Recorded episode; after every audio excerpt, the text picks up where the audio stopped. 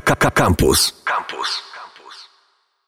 Kręte ścieżki, witam wszystkich, Mateusz Rudykubiak e, z tej strony e, i porozmawiamy sobie dzisiaj o tym, czy warto mieć stary sowiecki samochód i odwiedzać stare e, sowieckie republiki tymże samochodem i też czy stary postsowiecki krajobraz jest warty oglądania.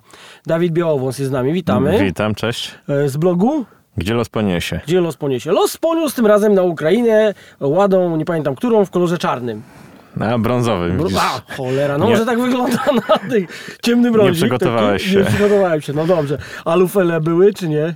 Były alufelgi, e, wytłukł się trochę, ale na szczęście e, wulkanizatora, z tego co pamiętam, musieliśmy tylko raz e, się, się tam no, pomoc, z pomocy korzystać. Powiedzmy w ogóle jedną wstępną historię o drogach ukraińskich. Jak sami Ukraińcy mówią, u nich nie ma dróg, u nich jest tylko propozycja kierunku jazdy. Dokładnie. Jeżeli chodzi o Ukrainę, no to y, jeżeli jedziesz prosto y, i powiedzmy policja widzicie, że jedziesz prosto, no to mają pełne prawo, żeby cię zatrzymać, no bo wygląda jakbyś był pijany, no bo nie omijasz dziur. No. Y, zazwyczaj jeździ się zygzakiem. I, I to takim aktywnym zygzakiem, nazwijmy tak, to. Tak, aktywnym bo... zygzakiem. Na szczęście albo ku nieszczęściu, no bo powiedzmy klimat ginie, te drogi się remontuje, tak? Coraz więcej dróg jest remontowanych, szczególnie te główne, no już na przykład w tej chwili do Kijowa dojedziemy równiutką, piękną drogą, ale jak tylko zjedziemy na boczne, no to bój się Boga. No to dokładnie tak jest. E, słuchaj, ale powiedz, mm, co tutaj przyświecało? Jaka idea, żeby wziąć ładę i zawieźć ją do mamusi? Może ja powiem w ogóle, y, o co chodziło w tej całej naszej wycieczce. To było już parę lat temu, ale cały czas temat jest y, ciekawy, temat jest aktualny. Y, my pojechaliśmy ładą z Warszawy do Donbasu, oczywiście nie najprostszą drogą, tylko zahaczając o różne mniejsze i większe miasta. E, no i wróciliśmy sobie, no, zahaczając o rubieże Krymu, o Morze Azowskie, także taki, no, taki miks, wszystko w jednym. Trochę morza, trochę miast, trochę właśnie dziurawych ukraińskich dróg.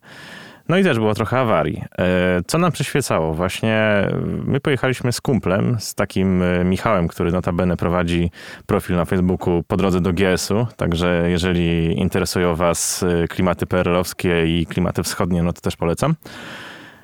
Pojechaliśmy właśnie na taką wyprawę.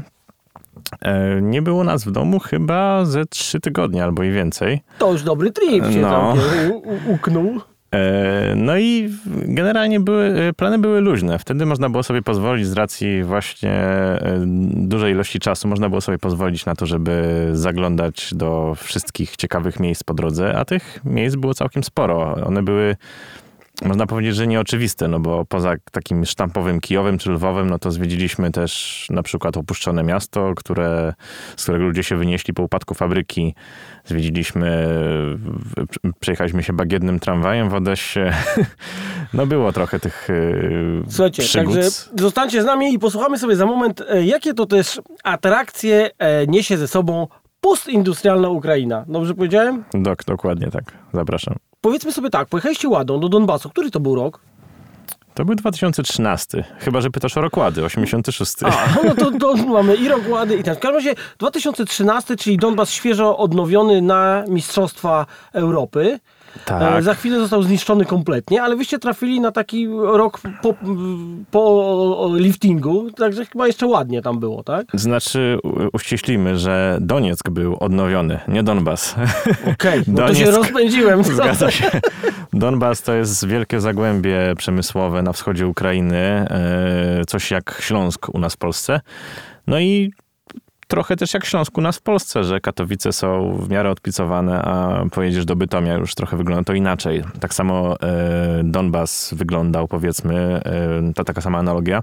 Donieck, no, był, niestety już był ładnym miastem, e, jak na warunki ukraińskie, całkiem sympatycznym, całkiem przyjaznym, takim, no, prawie europejskim.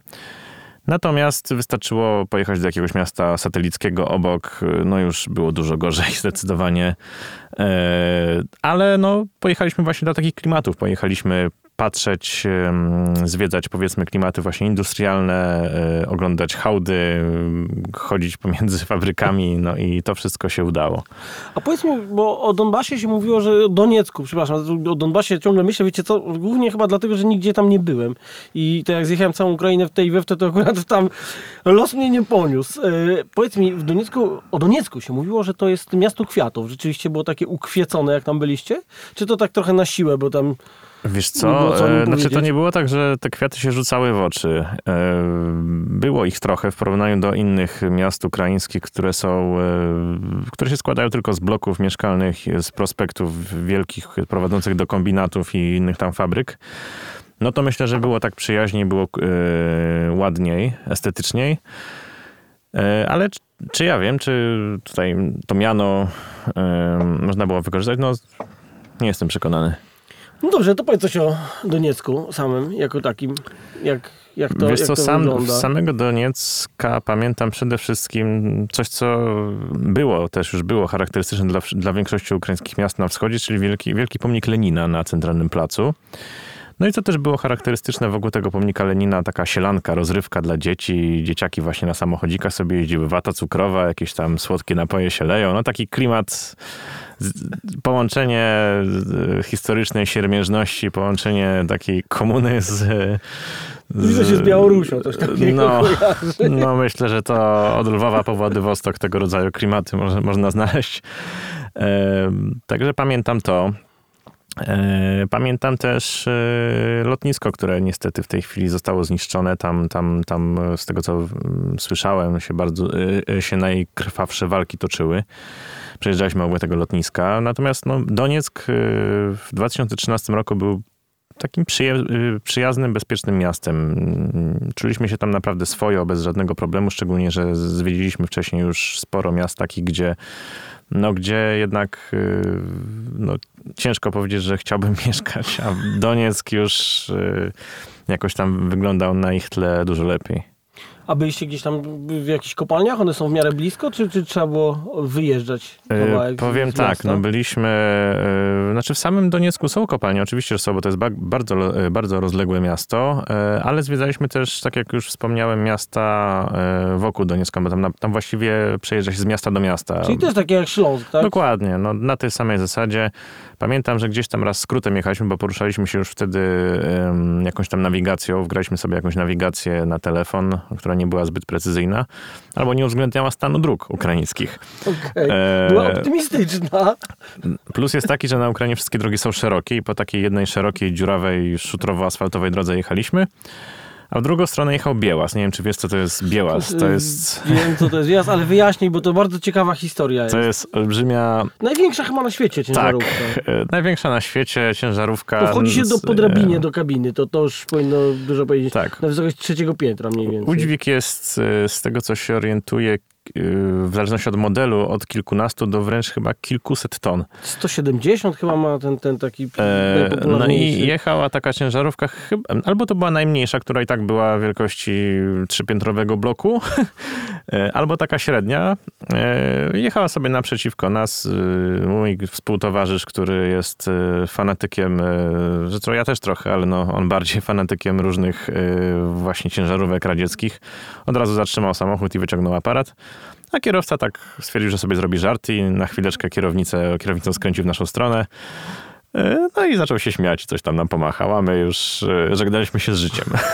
Znaczy, to powiedzmy, że koło tutaj jest wielkości autobusu naszego, wysokości. Coś w ten deseń, tak. Także tutaj można się przerazić. Spokojnie, Białaza. prześwit jest taki, że można spokojnie przejść e, pod nią, nie schylając głowy nawet.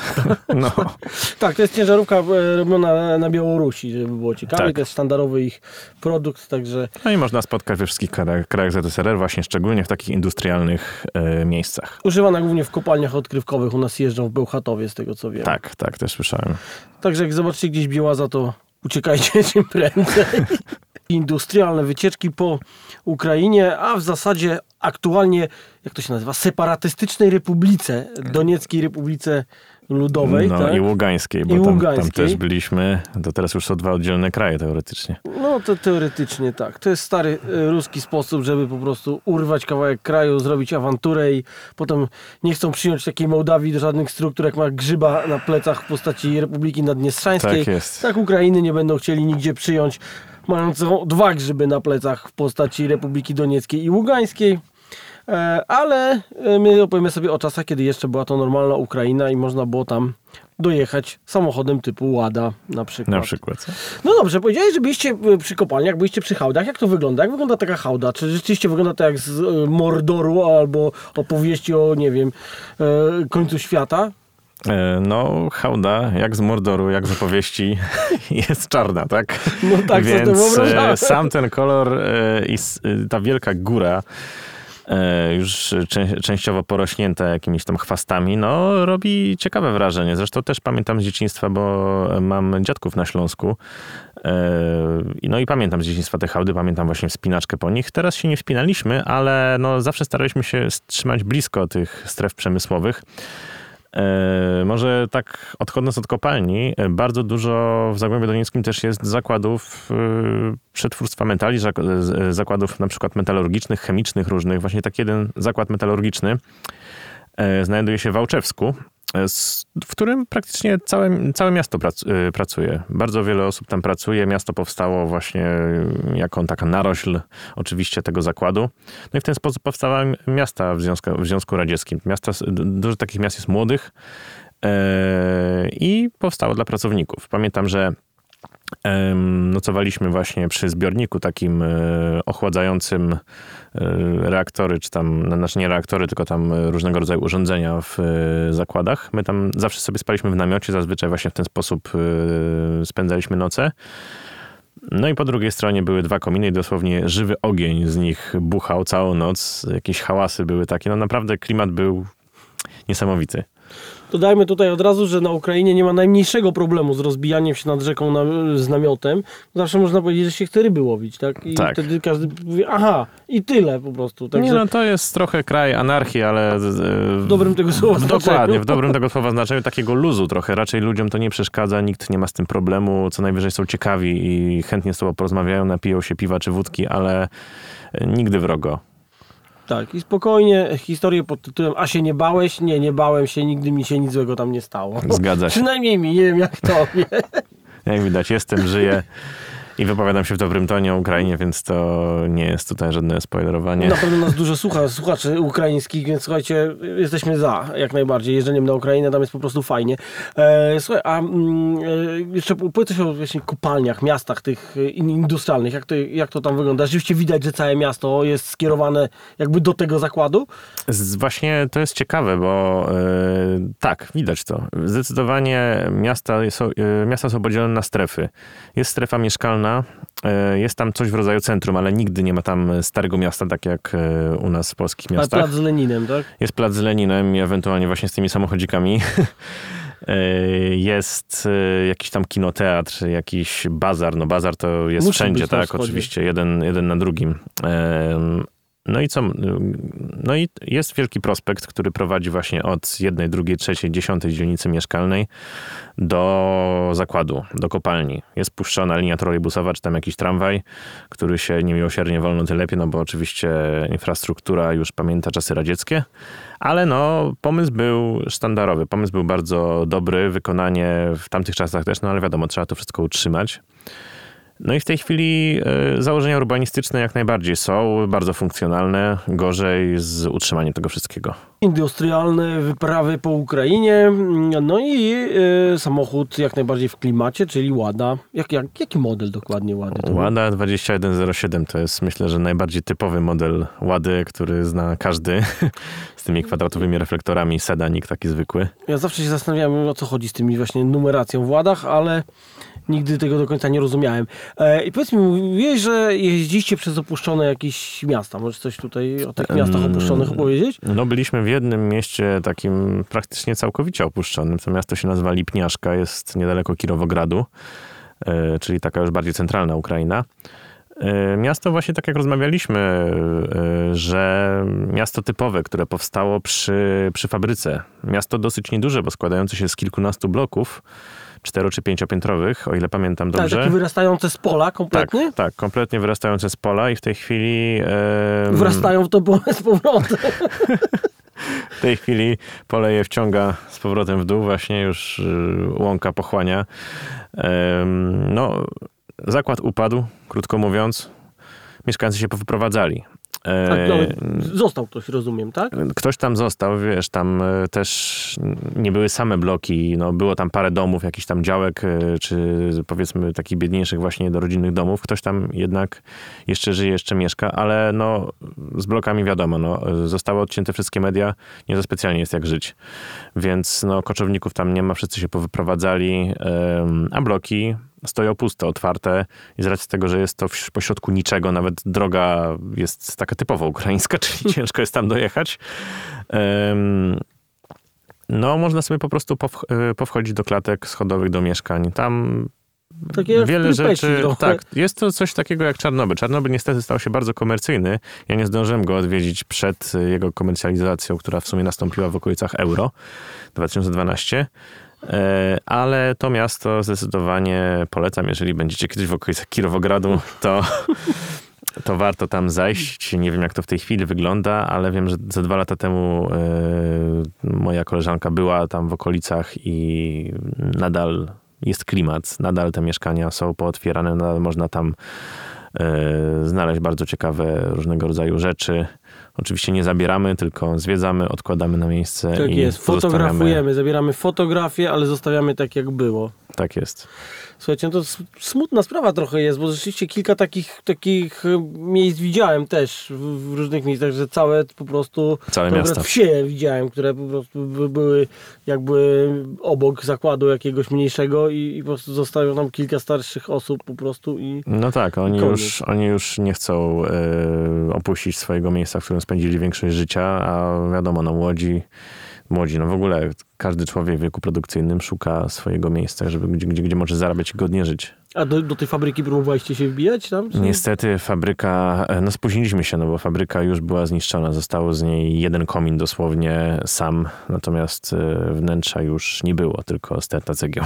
Ale powiedz mi, dała radę, łada? Bo w sumie jedno to się broni, to to, że ci każdy chłop w kołchozie naprawi młotkiem tą ładę, tak? No mieliśmy komfort psychiczny niesamowity, bo właśnie wiedzieliśmy, że cokolwiek nam się nie stanie, a na ukra- ukraińskich drogach może stać się dosłownie wszystko, e, no to nie będzie żadnego problemu. Zawsze każdy nam tą ładę naprawi. E, powiem tak, e, Łada jeszcze tego roku pojechała na Krym i na Krymie dwa razy zerwał się rozrząd. Natomiast U. podczas naszej, e, to była oddzielna wycieczka, a podczas naszej wycieczki chyba najpoważniejszą awarią było pęknięcie tłumika. E, Ale takie spektakularne z urywaniem się na ziemię, czy, czy tylko E, oczywiście, no tylko takie. Innego bym w ogóle tutaj nie przytaczał. E, Na szczęście e, urwał się, że tak powiem, w dobrym kierunku, więc nie zahaczyliśmy o niego i nie, nie zrobił nam dziury w podłodze. No natomiast Łada przez kolejne 80 km była trochę, była trochę głośniejsza, bo Była musieliśmy, tak, musieliśmy dojechać do miasta, no i sprawiliśmy, że jadąc przez wieś, pierwszy raz, odkąd wjechaliśmy na Ukrainę, ludzie się za tą Ładą oglądali. E, z- Co zrobiliśmy? Oczywiście no, na chłopski rozum trzeba było cokolwiek z tym zrobić, więc e, wzięliśmy tak zwane tertytki, czyli opaski elektryczne. I metodą na Polaka. Metodą na Polaka cebulaka, zresztą no to już nie chodzi o cebulastwo, bo nie było gdzie nawet tego zrobić. Musieliśmy dojechać do pierwszego miasta, to był wtedy bodajże Dnieprodzierżyńsk, teraz to miasto już zmieniło nazwę. Dnipro się nazywa E, samo. Dniepro to jest Dniepropietros, to jest obok, a tak, a teraz... A wrócił do starej nazwy, z tego co pamiętam, A tak? być może. No już powiem szczerze, że sam nie wiem. W każdym razie te okolice. e, No i pierwszy lepszy warsztat zrobił nam to za jakieś tam śmieszne 50 hrywien. E, Ale potem już ten tłumik dojechał do Warszawy. Ale dali wam nowy, czy pospawali stary? Nie, nie, pospawali. No, dało radę jeszcze tam z nim coś zrobić. Tłumikarze to bardzo są e, specyficzna e, No. ekipa ludzka. No dobra, powiedz jeszcze coś o jakichś ciekawych miejscach do spania. Spaliście nad jakimiś rzekami wielkimi na Ukrainie. Pamiętajcie, że to już wkraczamy w tą strefę, być może nie azjatyckich, ale dużych rzek na pewno. I tam na wszystkie Tak. skarpy już tutaj blisko naszej granicy, już nad Dniestrem, to zaczyna być jakby zupełnie inna bajka z rzekami, tak? Więc- Zgadza się już, e, chociażby właśnie e, Dniestr, tak, ale bardzo dużą e, część e, wycieczki jechaliśmy wzdłuż Dniepru, który momentami mm, no, przez spiętrzenia i rozlewiska potrafi osiągnąć nawet 12 km szerokości. No, to jest w porównaniu do naszej Wisły coś niesamowitego, coś niewyobrażalnego. No tak, prawie, że nie widać brzegu drugiego. No nie widać, dosłownie nie widać. E, Mieliśmy okazję spać e, kilka razy nad Dniestrem, przepraszam, nad Dnieprem. Pamiętam jeden taki nocleg, gdzie normalnie rozbiliśmy namiot, wypiliśmy sobie po piwku, poszliśmy spać, a od samego rana słyszymy trzask drzwi. No, raz tam kolega wyszedł, zobaczył, nie, to nie w naszej ładzie, jakaś inna przyjechała, e, wędkarz pewnie, no dobra. E, No i ten trzask drzwi się nasilał, tak? E, Trzask, trzask, jeden, drugi, trzeci, dziesiąty. e, Już nie możemy spać kompletnie. Mm, Wstajemy rano, patrzymy, z tych ład jest z pięć i ze dwa Moskwicze jeszcze przyjechały. Po prostu jakaś bardzo dobra miejscówka dla wędkarzy i my sobie tam postanowiliśmy rozbić namiot. No to ciekawe jest jeszcze, że nad, właśnie nad e, Dnieprem w tamtych okolicach można naprawdę zobaczyć, jak step szeroki wygląda, bo tam są takie stepowe Tak, totalnie tak, tak, okolice. tak. Takie jak z opisów kozackich, z małymi wiśniami rosnącymi w stepie i tak dalej. Chyba ogóle- najbardziej stepowe, takie stepowy step, jaki widziałem, taki z, z Sienkiewicza. Tak, i w ogóle no, cała Ukraina to jest przestrzeń, to jest przede wszystkim przestrzeń, nie ma naćkanych wsi jedna przy drugiej, jak e, powiedzmy u nas w Polsce, E, ale no momentami jedziesz drogą przez 20, przez 30 kilometrów, nie masz żadnej miejscowości, tylko mkniesz na tyle, na ile nawierzchnia pozwala i cieszysz się wolnością. Kiedyś jadąc przez Ukrainę powiedziałem sobie, że zrozumiałem to, to jest czasoprzestrzeń, bo był facet, który orał pole po horyzont i myślałem sobie, że No. powiedzieli mu, tu masz traktor i masz orać od dzisiaj do piątku. I to, i to właśnie była czasoprzestrzeń. No tak, no jeszcze jak były właśnie kołchozy, no to te pola były, były pod władzą państwową, więc e, one były jeszcze większe w tej chwili, już gdzieś tam one się dzielą na konkretnych prywatnych e, właścicieli, ale no kiedyś to było nie do wyobrażenia dla nas. No dobra, słuchaj, podsumowując, jak się jeździ ładą po Ukrainie i czy warto? No, zdecydowanie warto. To nie ma co pytać, chyba pytanie retoryczne. E, są przygody, naprawdę są przygody. Bardzo dużo rzeczy się działo, bardzo dużo było fajnych też, że tak powiem, wjazdów właśnie w poszukiwaniu noclegu. No, ładę się, em, o ładę się nie baliśmy, łada wszędzie wjechała. Czasami trzeba było wyjść, że tylko kierowca zostawał, żeby tam mm, trochę więcej centymetrów w zwisie zyskać, tak? Ale Ale jak reagowali ludzie na ładę na polskich blachach? E, Zazwyczaj nie zauważali, że to są w ogóle polskie blachy, no bo po prostu jedzie sobie łada i tyle, no dzień jak co dzień. Ale e, no parę razy ktoś nas zagadał, jasne. E, Pytali się w ogóle dlaczego, skąd i tak dalej. Spotkaliśmy też jakąś tam ekipę polską, który, którzy jakąś terenówką jechali, tak, i też sobie porozmawialiśmy. No było to dosyć ciekawe. Na pewno nietypowe, a ja lubię robić nietypowe rzeczy. Także jeżeli chodzi o, jeżeli chodzi o tą wycieczkę, no to znajdziecie opis jej na moim blogu, gdzie los poniesie. Tak samo opis różnych innych miejsc. Nie tylko na Ukrainie, ale no głównie lubuję się wschodem, więc myślę, że dla fanów właśnie tego kierunku to jest dobre miejsce. Myślę, że też dla fanów żelastwa, fabryk i opuszczonych miejsc, to też tam parę fajnych zdjęć znajdziecie. Także Mam nadzieję, że się spodobają. dobra, powtórz jeszcze raz, jak się blog nazywa? Gdzie los poniesie. Dobra, i to Dawid Białowąs, e, autor szanowny. E, no i podróżnik e, ładowy. Dobra, dziękujemy, e, zapraszamy Dzięki wielkie. Twojego bloga i do usłyszenia następnym razem. Pa. Dzięki. Campus. Cześć Warszawo!